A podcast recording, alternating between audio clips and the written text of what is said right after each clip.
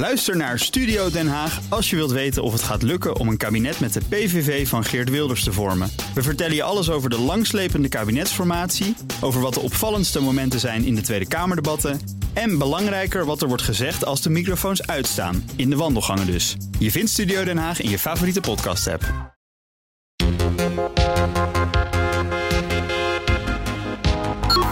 Als idee, kijk, je ziet dat een Kamervoorzitter steeds meer geconfronteerd wordt met ongelooflijk ingewikkelde situaties. Waarbij woorden worden gebruikt die een bepaalde rechtsstatelijke waarde kunnen hebben, zoals tribunalen. Dan moet je als Kamervoorzitter binnen 10 seconden ongeveer een oordeel vellen. Terwijl je daar eigenlijk veel langer voor nodig hebt. Dus nou ja, misschien is het inderdaad een idee. Maar het is ongelooflijk lastig om het in hand te houden. Even zonder alle grap inderdaad. Je zou kunnen zeggen, nou ik weet het nu even niet. Normaal kan ik heel adrem reageren, maar nu niet. Dit overvalt mij en ons waarschijnlijk allemaal. We gaan even stoppen en we laten er even een paar mensen naar kijken. Dat er gewoon twee mensen aanstellen die dat doen. Ja, nou je zou in ieder geval de, de snelheid, de, uh, ja, de, de, snelheid waarmee tegenwoordig allerlei situaties zich uh, ont, ontwikkelen en hoe je daarmee om moet gaan, die is zo hoog dat het bijna onmogelijk is om daar goed op te reageren. Zowel als Kamerlid zelf ook. Want ik heb ook vaak meegemaakt, dan zat je gewoon in de bankjes zelf, niet als voorzitter, maar gewoon als, als collega. En dan gebeurde er iets. En dan dacht ik, wat is hier nou aan de hand, weet je? En dan later pas, dan kreeg je door, ja, maar het, het gebruik van dat woord, dat heeft een betekenis. Veel meer dan je op dat moment realiseert.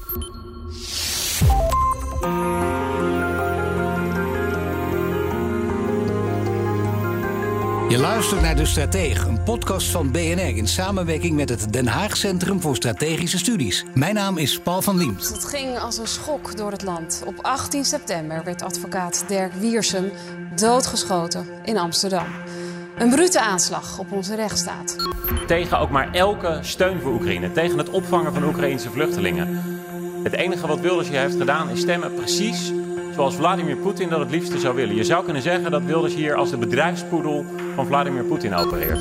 Slechts een kwart van de Nederlanders zegt vertrouwen te hebben in de Tweede Kamer. En iets meer dan 20 procent heeft vertrouwen in politici.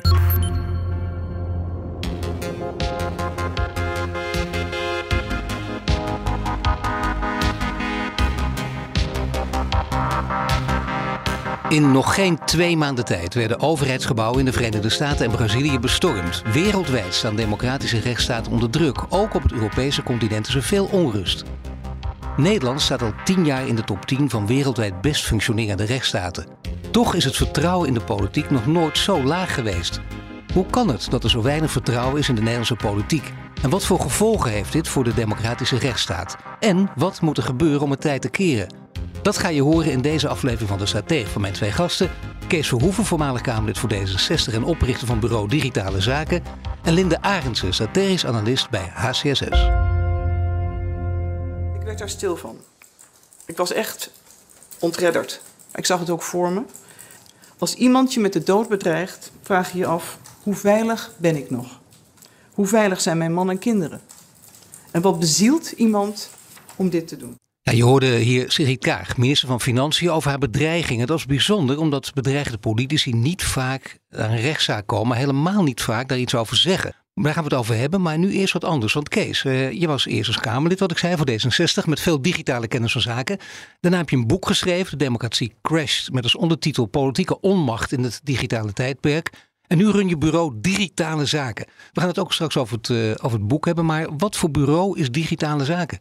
Is een adviesbureau. Uh, en ik ben eigenlijk uh, doorgegaan met het, met het nadenken over digitalisering en de impact op onze samenleving. Uh, en dat doe ik nu eigenlijk door overheden, brancheorganisaties en bedrijven te adviseren ja, op vraagstukken die raken aan, aan hun in hun, de inzet van hun technologie of de inzet van hun data. Dus dat kan een overheid zijn die data wil inzetten. Dat kan een datacenter zijn die zijn digitale infrastructuur wil, wil verduurzamen.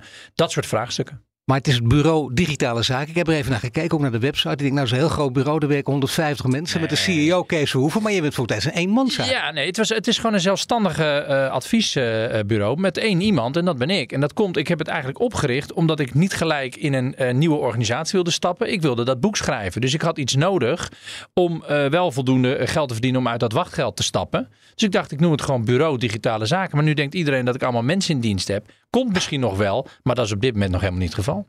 Tien jaar lang heb je ingezet als Kamerlid voor beter digitaal beleid, privacy. Uh, veel terechte complimenten gekregen, omdat de, de, de, kritiek was altijd in de Kamer is geen kennis over digitale zaken. Nou, Kees, hè, Linde, dat klopt, hè, dat had hij wel, mogen we wel zeggen ook. Hè? Mm -hmm. Heb je ook gevolgd een beetje. Ja, een beetje, ja. Ja, zeker. En hij was digitaal vrij goed onderlegd. Dat zou ik wel zeggen, ja. Ja, ja nee, zie je. Nee, maar, Zeg maar, het erg is dat dat voor, voor... Je denkt, dat moeten alle Kamerleden zijn. Maar dat is bepaald niet het geval. Dus dat, dat stak er nog een schril bij af. Dat, dat viel extra op.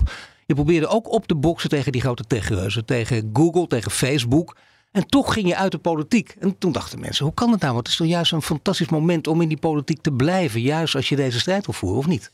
Ja, maar weet je, Paul, eh, ik heb het elf jaar gedaan. En uh, dat is lang. En uh, het doet ook iets met je.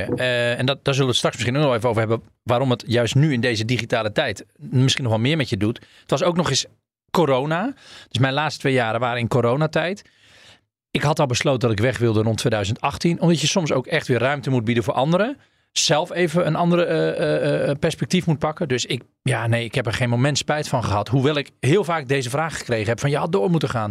Maar, ja, maar ik snap heel goed dat je, dat je, dat heb je gelijk. Natuurlijk, op een bepaalde periode kun je ook afsluiten en iets anders gaan doen, natuurlijk. Maar als het gaat over invloed en impact, heb je dan toch op dit gebied de meeste impact als Kamerlid? Of denk je dat je misschien nu wel meer invloed hebt? Nou, dat, is heel, dat, is een, dat is inderdaad een vraag die ik ook vaak krijg. Als Kamerlid kun je uh, een wet indienen of, of een wet tegenhouden of, of uh, bepaalde dingen op de agenda zetten. Dat is me ook wel gelukt zo nu en dan. Maar de marges in de politiek zijn ook smal. Je, je bent een klein radertje in een groter geheel, zeker op Europees niveau. En nu met dat boek, ik word door alle ministeries en door heel veel uitvoeringsorganisaties gevraagd: Kees, kom over je boek vertellen. En dan heb ik echt de vloer van mensen die echt graag naar mijn verhaal willen luisteren en die er ook wat mee willen doen.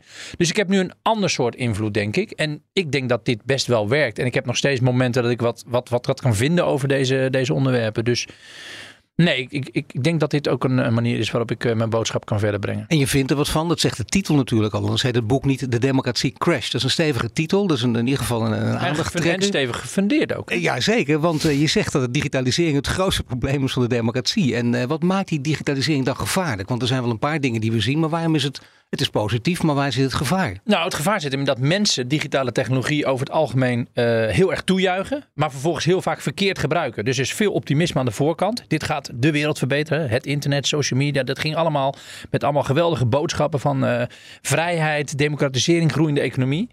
Maar mensen gebruiken het vaak op een verkeerde manier. En daardoor gebeuren er allerlei dingen die niet voorzien zijn, maar die heel schadelijk zijn. En die ook nog eens onderschat worden. En ja, daar wil ik met mijn boek uh, zeg maar aandacht voor. Ja, en dan kun je dus denken aan uh, uiteindelijk als we hele grote woorden ook hier blijven gebruiken. De democratie wel of niet in verval. En dan kijk je ook naar, naar wat jij schrijft, maar wat je zegt, maar ook wat het CBS naar buiten bracht. En naar het onderzoek natuurlijk van uh, Den Haag Center voor Strategische Studies, Linde. Onderzoek naar uh, het vertrouwen in de rechtsstaat.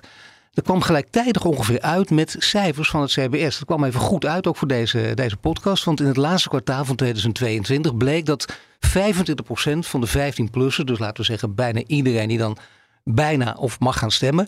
Die had uh, vertrouwen, weinig vertrouwen in de Tweede Kamer. Dus het of vertrouwen in de Tweede Kamer. Dus een kwart had vertrouwen in de Tweede Kamer. Dat is het laagste percentage sinds 2012. Dat wil namelijk zeggen dat drie kwart het niet of veel minder heeft. Dat zijn redelijk schrikbarende cijfers. En nu worden ze vaak wel in perspectief geplaatst. Dat is belangrijk. Is het echt heel negatief, ook historisch gezien, of niet?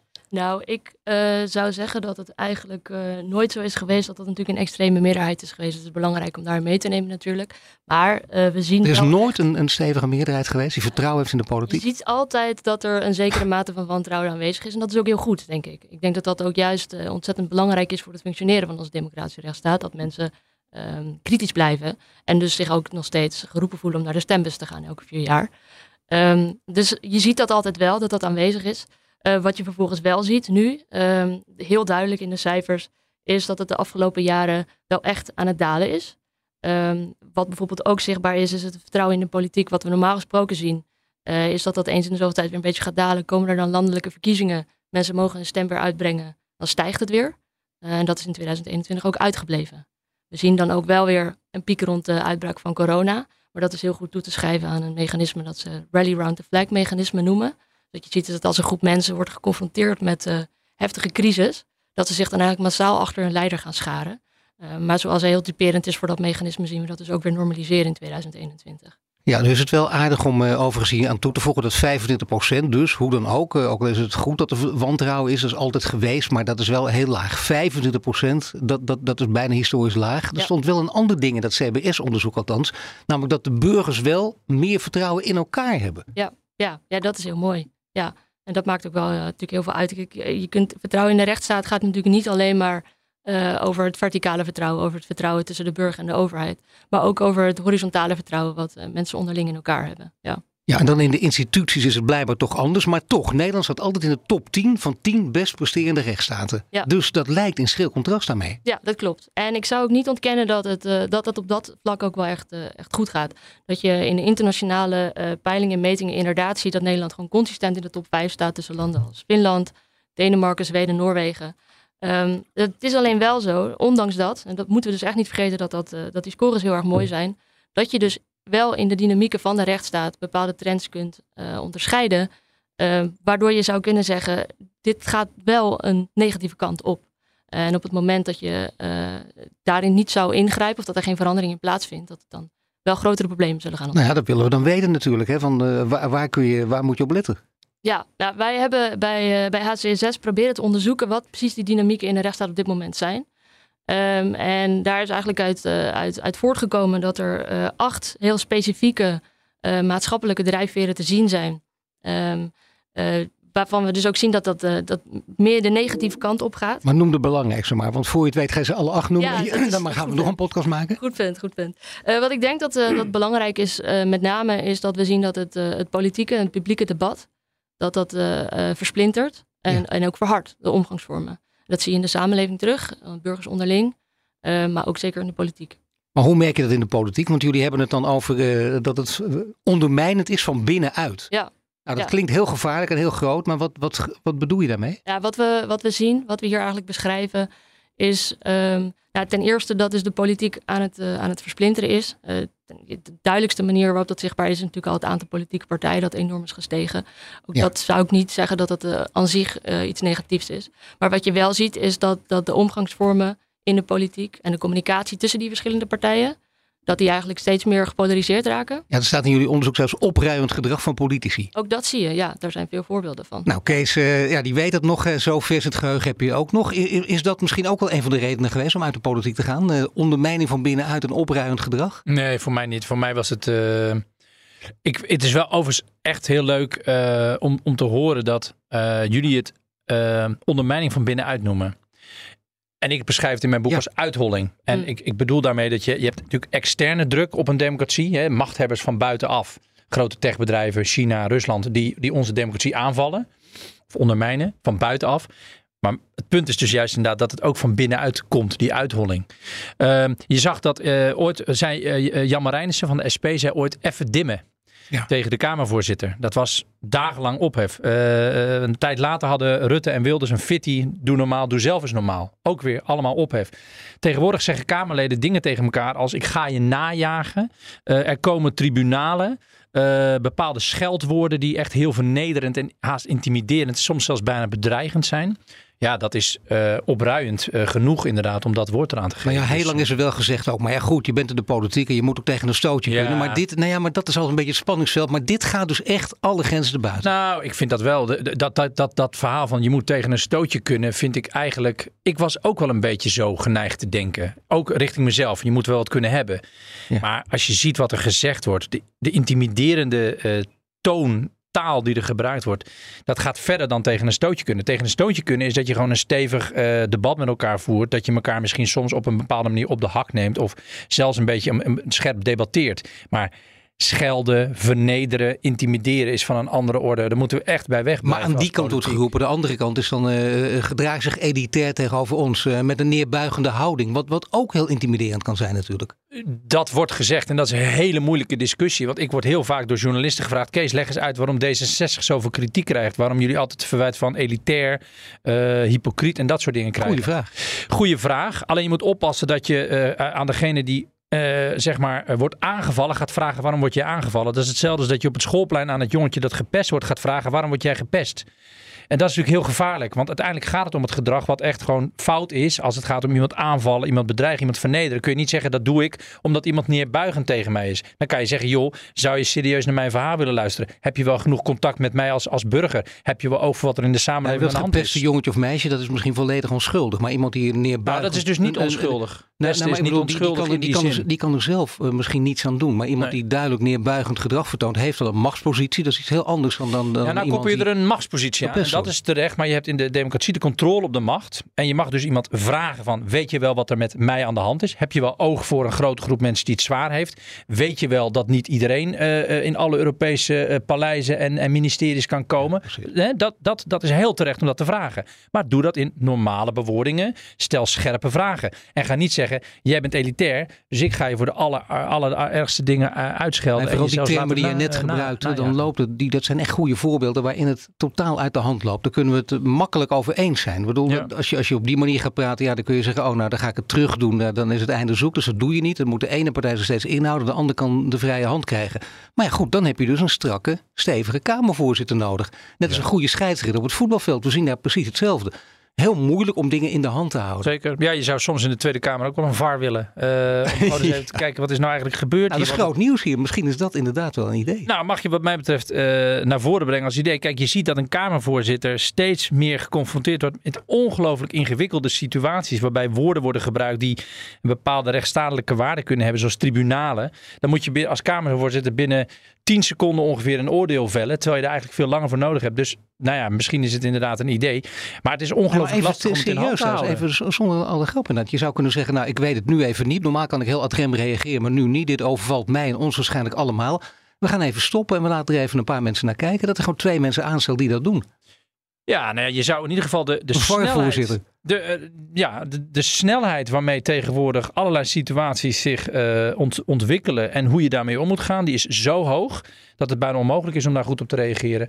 Zowel als Kamerlid zelf ook. Want ik heb ook vaak meegemaakt, dan zat je gewoon in de bankjes zelf, niet als voorzitter, maar gewoon als, als collega. En dan gebeurde er iets. En dan dacht je, wat is hier nou aan de hand, weet je? En dan later pas, dan kreeg je door, ja, maar het, het gebruik van dat woord, dat heeft een betekenis. Veel meer dan je op dat moment realiseert.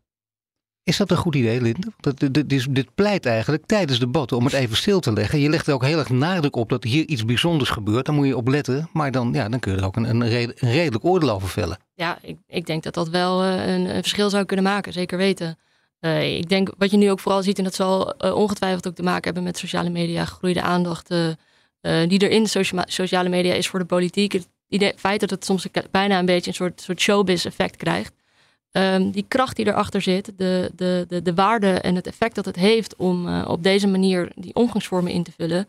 Dit is natuurlijk ongelooflijk sterk. Dus ik denk dat daar ook wel een, uh, een goede maatregel voor is. Nou ja, die social media, daar hebben jullie ook uitgebreid aan gekeken. Er is al heel veel over gezegd ook. Wat, wat, is daar nieuw uitgekomen? Voor jou zelf ook een nieuw inzicht? Waarvan je denkt, nou dat wist ik eigenlijk ook niet. Maar dat is belangrijk om, om hier misschien nog eens te benadrukken. Ja, um, uh, nou, ik, ik, vraag me af of dit echt dan ontzettend nieuw is. Maar wat uh, mij wel duidelijk is geworden, is hoe ongelooflijk sterk um, de kracht is van bepaalde mechanismen die op sociale media nu in werking zijn. Uh, die er dus zo voor zorgen dat. Uh, maar wat zijn die bepaalde mechanismen dan? je bijvoorbeeld de aanbevelingsalgoritme. wat je dan bijvoorbeeld ziet, is dat mensen nu constant meer content te zien krijgen die relevanter is, die relevant is voor wat zij, wat zij verlangen. Um, en op dat moment zorg je er dus voor dat mensen steeds meer van hetzelfde te zien krijgen. Dat ze in een bepaalde tunnelvisie terechtkomen of een, een rabbit hole waarin uh, de content die ze krijgen ook in toenemende mate radicaal wordt. Maar voor de duidelijkheid is niet zomaar een verhaal. Hier zegt nee, we hebben het opnieuw weer onderzocht en dit komt er altijd uit naar voren. Dit, dit, dit, zijn, dit zijn feiten. Ja, dat zijn onze bevindingen, ja. ja. En wat je dus ziet vervolgens is dat mensen eigenlijk uh, minder in aanraking komen met, uh, met andersdenkenden.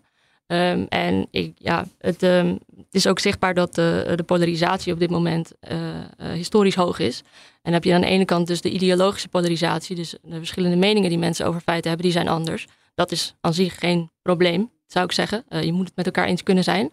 Maar de affectieve polarisatie, de polarisatie um, die toont dat mensen ook negatievere gevoelens hebben richting andersdenkenden, die is echt historisch hoog. Gebruiken jullie die twee woorden ook in jullie rapport? Ja. Dat vind ik super interessant, want heb best wel weerstand bij de term polarisatie. Want dan zeg je nou ja, maar je moet juist het verschil van, uh, van, van, van boodschappen, botsende meningen, dat is politiek. Maar jij noemt dus die inhoudelijke polarisatie eigenlijk wel prima. Maar je vindt, hoe noem je het, affectief? Ja. Dus dat je iemand eigenlijk gewoon haat, ondanks dat hij zegt of zo. Haat jegens ja. andersdenkenden eigenlijk, ja. ja. En dat, dat is ongelooflijk sterk. Ja. ja, maar dat komt voort uit leven in, in parallele werkelijkheden. Ja, ja. Ja, het wordt vooral ook heel erg. Uh, ik zou niet zeggen dat socia sociale media daar echt de oorzaak van zijn, maar ze, ze, ze versterken het ontzettend. Ja.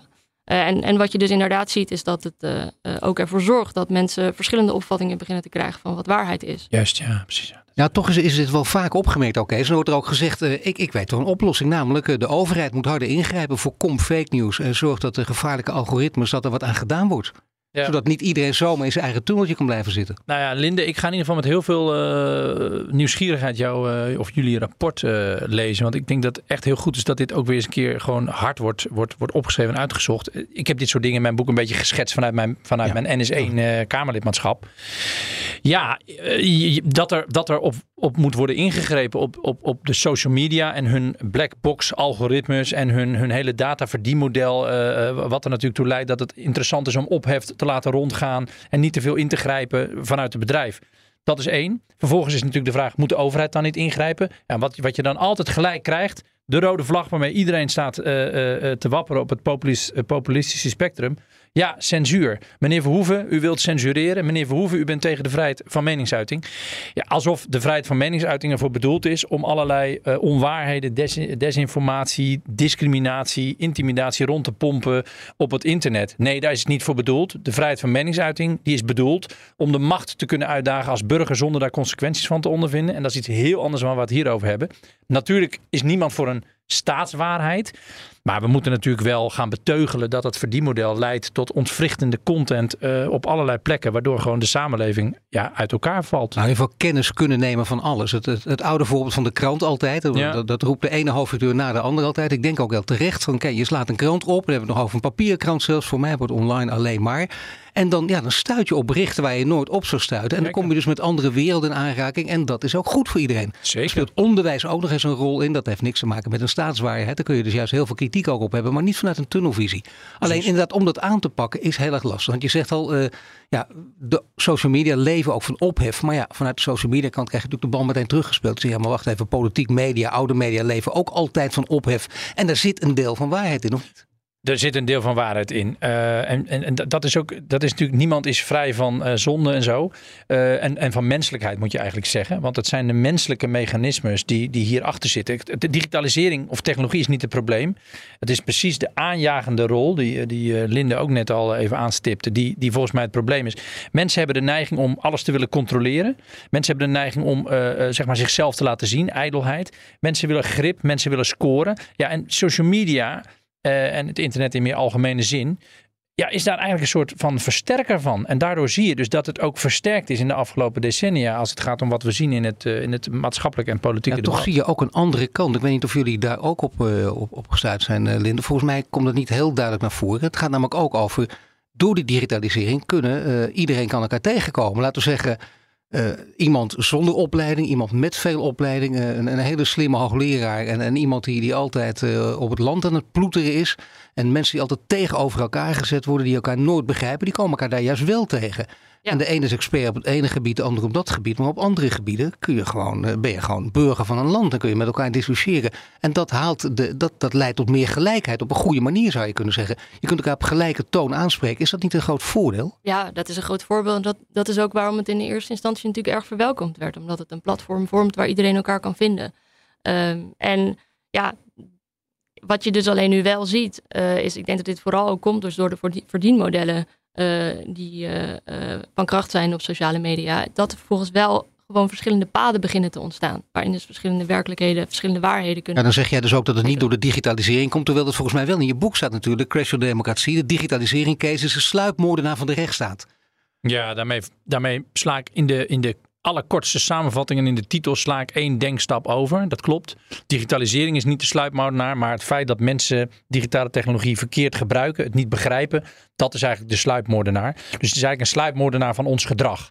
dus wat, mij, wat ik in mijn boek betoog, ik, ik pak er natuurlijk de, de, de politieke kant bij en de digitale kant bij, maar ik pak er ook de psychologie bij. Ik heb de afgelopen jaren echt verdiept in de psychologie. En ik zie eigenlijk dat er menselijk altijd allerlei basale psychologische valkuilen zijn. Cognitieve valkuilen, denkfouten. Nou, dat is de hele school van Kahneman, noem het maar op. En, en technologie speelt daar eigenlijk naadloos op in. Dus de zwakheden van ons brein worden op een perfecte manier, in de negatieve zin, eigenlijk uh, benut door, door digitale technologie. Die, die ervoor zorgt dat wij de hele tijd worden bediend op datgene hoe wij bevredigd willen worden in ons brein. En dat is uh, heel kwetsbaar. Daardoor denken mensen, ik ben rationeel bezig. Maar het is niet het geval. Ik merk het aan mezelf. Ik pak ongeveer, ik heb het even weer nagezocht eh, deze week. Ik pak ongeveer 80 keer per dag mijn mobiele telefoon op. En dan heb ik er nog dat een valt mee, oké. strak regime op ook nog. Want ik leg me een aantal uur per dag weg. Ik, heb echt een, ik ben heel erg gericht op productiviteit de laatste tijd in de technologie. Maar je bent dus de hele tijd verslaafd met dat ding bezig. Als ik een wandelingetje maak, heb ik de neiging om naar mijn kontzak te grijpen na een minuut of vijf. Om dat ding erbij te pakken. Heb dat is het gewoon ook minder of verslaving. niet? Nou, ik, ik heb dat 10 minuten. sterk, ge- vroeger wel, maar ik heb dat sterk geprobeerd te verminderen. Ik heb ook de meeste sociale media kanalen verwijderd. Zo. Maar hoe doe je dat? Gewoon, eh, zeg maar, jouw schermtijd per dag is dan echt eh, heel laag? Ja, ik, ik zou het eens moeten meten eigenlijk, maar ik zit meer Die achter krijg je toch eh, vanzelf binnen, tenminste ik altijd. Dan kan ik me zien. Uw Ja, schermtijd was deze maand dag en deze Of week. elke week, het begin van de week Elke is week. soms even schrikken of eh, was het Ja. een goede week, was het een Ja. slechte week. Dan word je weer gewaarschuwd. Overigens wel belangrijk, want eh, ik, ik doe heel veel op notities op mijn telefoon. En dat is eigenlijk gewoon best wel productief. Dat kan je ook achter Ja. je scherm doen. Dus gewoon een aantekening maken in de trein doe ik op mijn telefoon. Dus is dat nou erg schermtijd? Ik denk het niet. Maar als je inderdaad heel veel op Twitter, konijnen hollen, inderdaad helemaal erin gezogen wordt op YouTube. Ja, dan ben je gewoon je leven aan het weggooien. Nou ja, het gaat ook over, kijk, op een gegeven moment heb je te maken gehad met eh, je- je- parallele werkelijkheden. Want daar worden we ingezogen. Kees zegt het al, de- dat heeft met ons brein te maken. De cognitieve neurologen doen het trouwens ook. Hè. Je komt de supermarkt binnen en eerst alle gezonde dingen in je karretje. En nu dan word je gewoon ook eh, gewoon misleid. En je denkt, ik kan er wel tegen, maar zo werkt het ook. Je loopt door en dan mag je alle rotzooi erbij gooien om jezelf te belonen. Dus we worden continu natuurlijk op verkeerde been gezet. En vroeger had je dan inderdaad eh, de verzuiling. Dan leefden we ook een beetje langs elkaar heen. Maar we namen dan wel kennis van elkaar. En nu ligt dat toch net anders. Ik heb heel lang gedacht dat dat eigenlijk op hetzelfde niveau lag. Dat je in die tijd ook weinig kennis van elkaar nam. Katholiek mocht niet met een gereformeerde trouwen zelfs. Ja, ja. Ja, nee, ik, ik kan me wel voorstellen dat, eh, dat het destijds nog wel ehm, iets meer, als, zeker als het heel, over heel specifieke opvattingen gaat in de politiek, dat er nog wel meer uitwisseling tussen was. En dat er ook eh, eh, toch eigenlijk wel nog sprake was van een gedeelde waarheid. Dus dat je toch wel echt de feiten op tafel hebt op basis waarvan je het politieke debat gaat voeren. Dat was in de tijden van de verzuiling. Ja, en en jullie zeggen- hebben een nieuwe term gevonden. In plaats zou- van verzuiling. Ja, dat is een van de toekomstscenario's die we hebben bedacht. Dus eh, ik legde net uit, we hebben eh, acht drijvende krachten geïdentificeerd. Wij zien dat daar negatieve trends in zichtbaar zijn. Betekent niet dat we per definitie eh, op een hele negatieve toekomst afstevenen. Maar je zou wel kunnen bedenken dat op het moment dat dat door blijft zetten, dat je dan wel grotere problemen gaat krijgen. En één daarvan is inderdaad de herzuiling. Eh, wat wij hebben geconstateerd onder andere is dat de Nederlander eigenlijk veel eh, individualistischer is geworden. En dat je zou kunnen zeggen dat de Nederlander daarin dus ook wat afhankelijker is geworden van de overheid dan in de tijd van de verzuiling eh, aan de hand was. Ehm, en een van de dingen die we zien is dat met dat stijgende wantrouwen in de politiek, wat op den duur kan gaan, gaan doorwerken in wantrouwen in het democratisch systeem in het algemeen als de problematiek niet wordt aangepakt, dat het zou kunnen dat dus ehm, het eigenlijk weer gaat herzuilen, om het zo te zeggen. Dat mensen weer teruggaan naar hun, eh, hun specifieke sociale groepen. Dat ze daar eigenlijk veel meer uithalen. We zagen ook al, de cohesie onder Nederlanders onderling is eigenlijk sterker geworden. En dat dat Ja. dus een grotere bron wordt van veiligheid. Maar ja, met, een- met een heel belangrijke toevoeging bij jullie. Eh, in die herzuiling is er dan geen gedeeld, geen gedeeld vertrouwen eh, in, in, in de, laten we zeggen, de fundamenten van de rechtsstaat. Dat Ja, is dus- essentieel. Dus dat het inderdaad niet alleen maar de veiligheid is, maar ook eh, de waarheden. En, en bijvoorbeeld ook eh, scholing en dergelijke. Dat dat dingen zijn die ook herzuild zijn, verzuild zijn. Ja, is dit trouwens ook een, een gevaar dat, dat, dat jij ziet? Want daar heb je natuurlijk ook vaak over nagedacht, eh, Kees. En dat het die kant ook opgaat. Dat, dat met name dat fundamentele vertrouwen in de rechtsstaat, dat het daaraan ontbreekt. Zeker, ja. Ik, in mijn boek van zuilen naar snippers. En ik vind het zorgelijk, want die Ja. zuilen waren breed. En die hadden inderdaad een, die waren dusdanig breed dat binnen een zuil allerlei verschillende standen, ervaringen, regio's toch nog weer bij elkaar kwamen. Tot een bepaald gedeeld verhaal. Sterker nog, de, binnen, de zuil, binnen de verzuiling waren politieke partijen ook een brug tussen het bestuur en de burger. Omdat die grote, brede politieke partijen konden uitleggen: dit is daarom zo gegaan. Dit is waarom we het zo hebben moeten doen. Dit is waarom we polderen. Terwijl nu zie je dat al die snippers, die zijn veel meer op, op hun eigen core gericht. En helemaal niet meer die uitwisseling met andere snippers. Waardoor je dus die, die eigen waarheden krijgt. Waarbinnen je je super comfortabel voelt. Dus iedereen trekt zich eigenlijk terug naar zijn eigen waarheidsomgeving. Zo noem ik het. Een waarheidsomgeving waarbij je dus alleen maar gelijkgestemden vindt. Die, die heel lekker aanvoelen. Vandaar dat je het vertrouwen in de medemens groter wordt. Want je zit lekker in je eigen waarheidsomgeving. Maar op het moment dat je buiten je waarheidsomgeving moet trainen. Met iemand anders in debat moet gaan. Ja, dan heb je het eens niet meer over een, een normaal debat. Wat je ergens van vindt. Maar dan heb je het over een debat. Wat is nou eigenlijk de waarheid? Dus er is geen startpunt van een debat meer. Ja, maar dat is een belangrijke analyse. Maar hoe, hoe kun je dit doorbreken? Nou ja, wat, nog één zin. Dat, dat is dus, deze analyse super problematisch voor die rechtsstaat. Want de rechtsstaat is juist gebaseerd op het, uit, uh, het oplossen van conflicten op basis van een gedeelde waarheid. En als je geen gedeelde waarheid hebt, kun je de conflicten niet meer op een democratische manier oplossen. Nou, dat is dus echt wel erg wat er aan de hand is. Uh, daarom crasht de democratie, om het zo maar even te zeggen. Maar de oplossing ja, daar heb ik geen goed nieuws, uh, Paul. Want dat is een, uh, wat ik altijd noem, een gezamenlijke en geleidelijke oplossing. Dus we zijn er met z'n allen langzaam hier ingekomen. We hebben het over de verzuiling en de, de, periode vanaf toen. Dat is, nou, wat is het, 50 jaar. En we hebben niet één druk op de knop dat we zeggen, nou, kiesdrempel omhoog of meer Kamerleden en dan lossen we het op. We zullen met z'n allen alle betrokkenen, zelfs de kiezers, zullen op een bepaalde manier hun verantwoordelijkheid moeten gaan nemen om het, om het tijd te keren. Maar dat is, dat is best een gevaarlijke boodschap. Uh, want Linde, jullie schrijven ook, uh, het tweede gevaar is uh, legitiem en democratisch aan de macht komen. Van mensen die vervolgens dat democratisch systeem gaan afbreken. Die dat heel bewust en welbewust doen. En dat zien we natuurlijk ook om ons heen gebeuren, ook in Europa. Die kant zou het ook op kunnen gaan. Ja, die kant zou het ook op kunnen gaan. En dan zie je dus eigenlijk meer dat het niet een kracht is van onder. Zoals ik net met de, met de herzuiling uitlegde. Maar meer dat het van boven komt inderdaad. Ik denk als het in de werkelijkheid ooit zou uitwerken dat die twee krachten tegelijkertijd uh, van kracht willen zijn. Uh, maar dat is inderdaad een andere optie. Dus dat er van boven iemand eigenlijk via, democratische, via de democratische weg aan de macht komt. En dan vindt dat er dingen in de, in de democratie anders zouden moeten worden. Dat is gewoon Orbán. Ja, ja, ja. Trump. Ja, zeker weten. Ja. En dan zie je dus dat hij heel langzaam. Uh, nou ja, zelfs wat in Frankrijk ook gebeurt natuurlijk. Macron nog een tijdje aan de macht, maar 2027 Le Pen, dat kan ook. Er hebben mensen ook steeds geroepen dat gaat niet gebeuren, net als in Amerika. Natuurlijk kan dat ook gebeuren. kan, ja. Ja, ik zou wel zeggen, en dat, dat benadrukken we ook echt in het rapport. Uh, we zien dat inderdaad in ook een aantal Europese landen al, dat je daar echt een soort democratische terugval, democratic backsliding, ziet gebeuren. En dat rechtsstatelijke elementen worden aangepakt, uh, aangetast eigenlijk door de zittende macht. Ik zou wel zeggen, uh, in onze overkoepelende analyse zou, zou, zien we wel uh, dat het vertrouwen en het functioneren van de huidige democratische rechtsstaat nog wel goed genoeg is om dat te kunnen absorberen in eerste instantie. Dus dat kan nog, nog wel goed genoeg, maar het moet verstevigd worden. En je hoort er wel vaak één oplossingsrichting in ieder geval. Natuurlijk, inderdaad, heb je gelijk, Kees, is niet één oplossing, maar wel een richting, namelijk het sociaal contract tussen burger en politiek. Dat ligt overal aan de grondslag, dat moet je herstellen.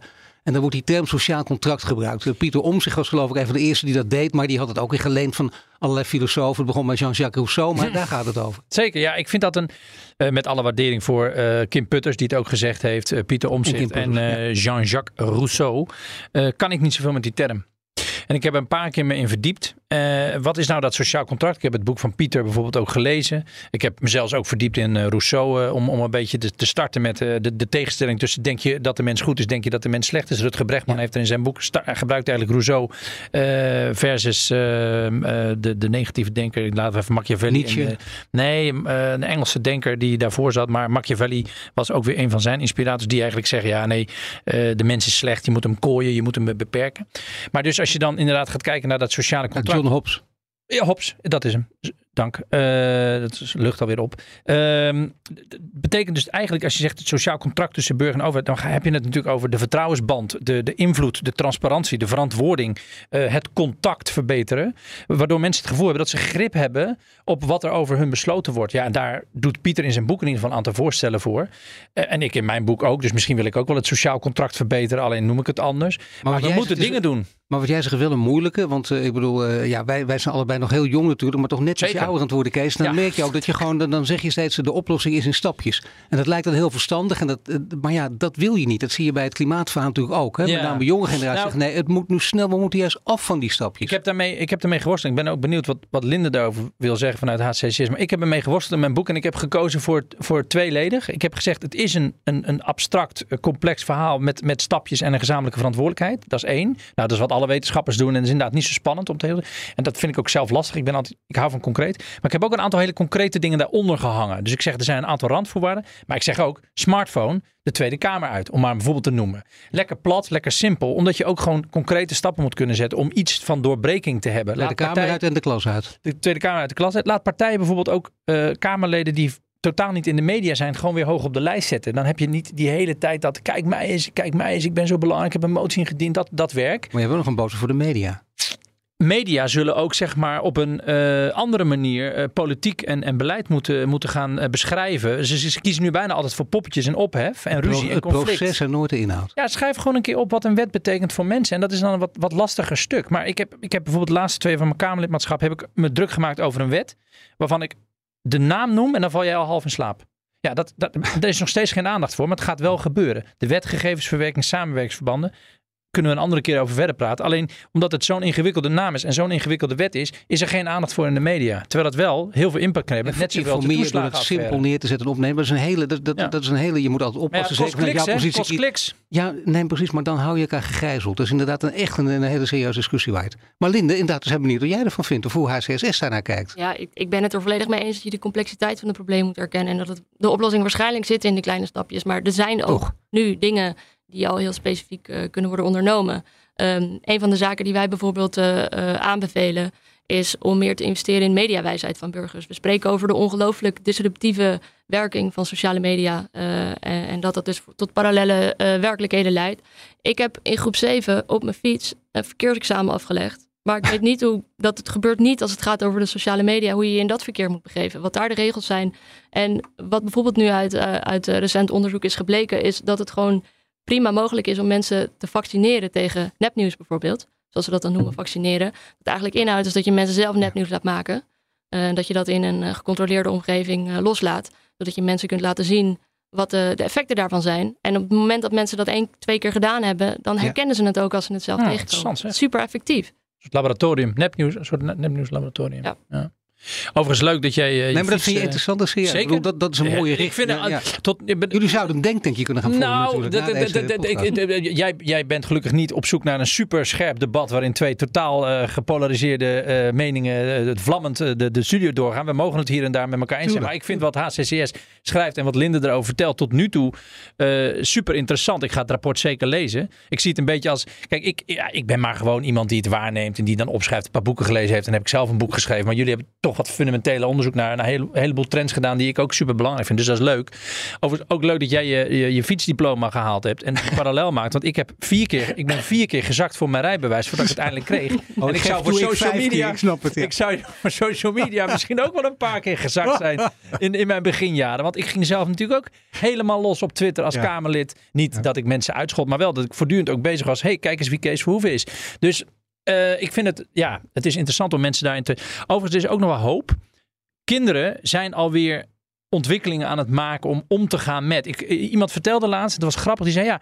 Als ik een mailbox zie met allemaal rode puntjes, nog zoveel ongelezen mails, geeft dat mij stress. Maar mijn zoon en mijn dochter, die interesseert het geen bal. Documenten helemaal netjes op orde. Ah, lekker laten gaan, pap. Dat verwatert wel weer. Dus die hebben ook wel door dat, dat, dat het allemaal niet helemaal strak georganiseerd moet zijn. En die gaan er alweer op een manier mee om die misschien wat losser is en ook wel wat verstandiger. Dus er is ook nog wel hoop voor aanpassing door de mens zelf. Nou Kees, dank voor, voor, de, voor deze hoop die je ons biedt natuurlijk. En voor deze geweldige ontboezeming. Dat is echt heel mooi. Uh, ja. Ik dank je wel. Kees Verhoeven, voormalig Kamerlid voor D66 en oprichter van bureau Digitale Zaken. En natuurlijk uh, zeker dank uh, voor alle oplossingen die zijn aangedragen. Linde Arendsen, strategisch analist van het Den Haag Centrum voor Strategische Studies. En wil je de stratege vaker luisteren? Abonneer je meteen in je favoriete podcast app. En tot de volgende keer.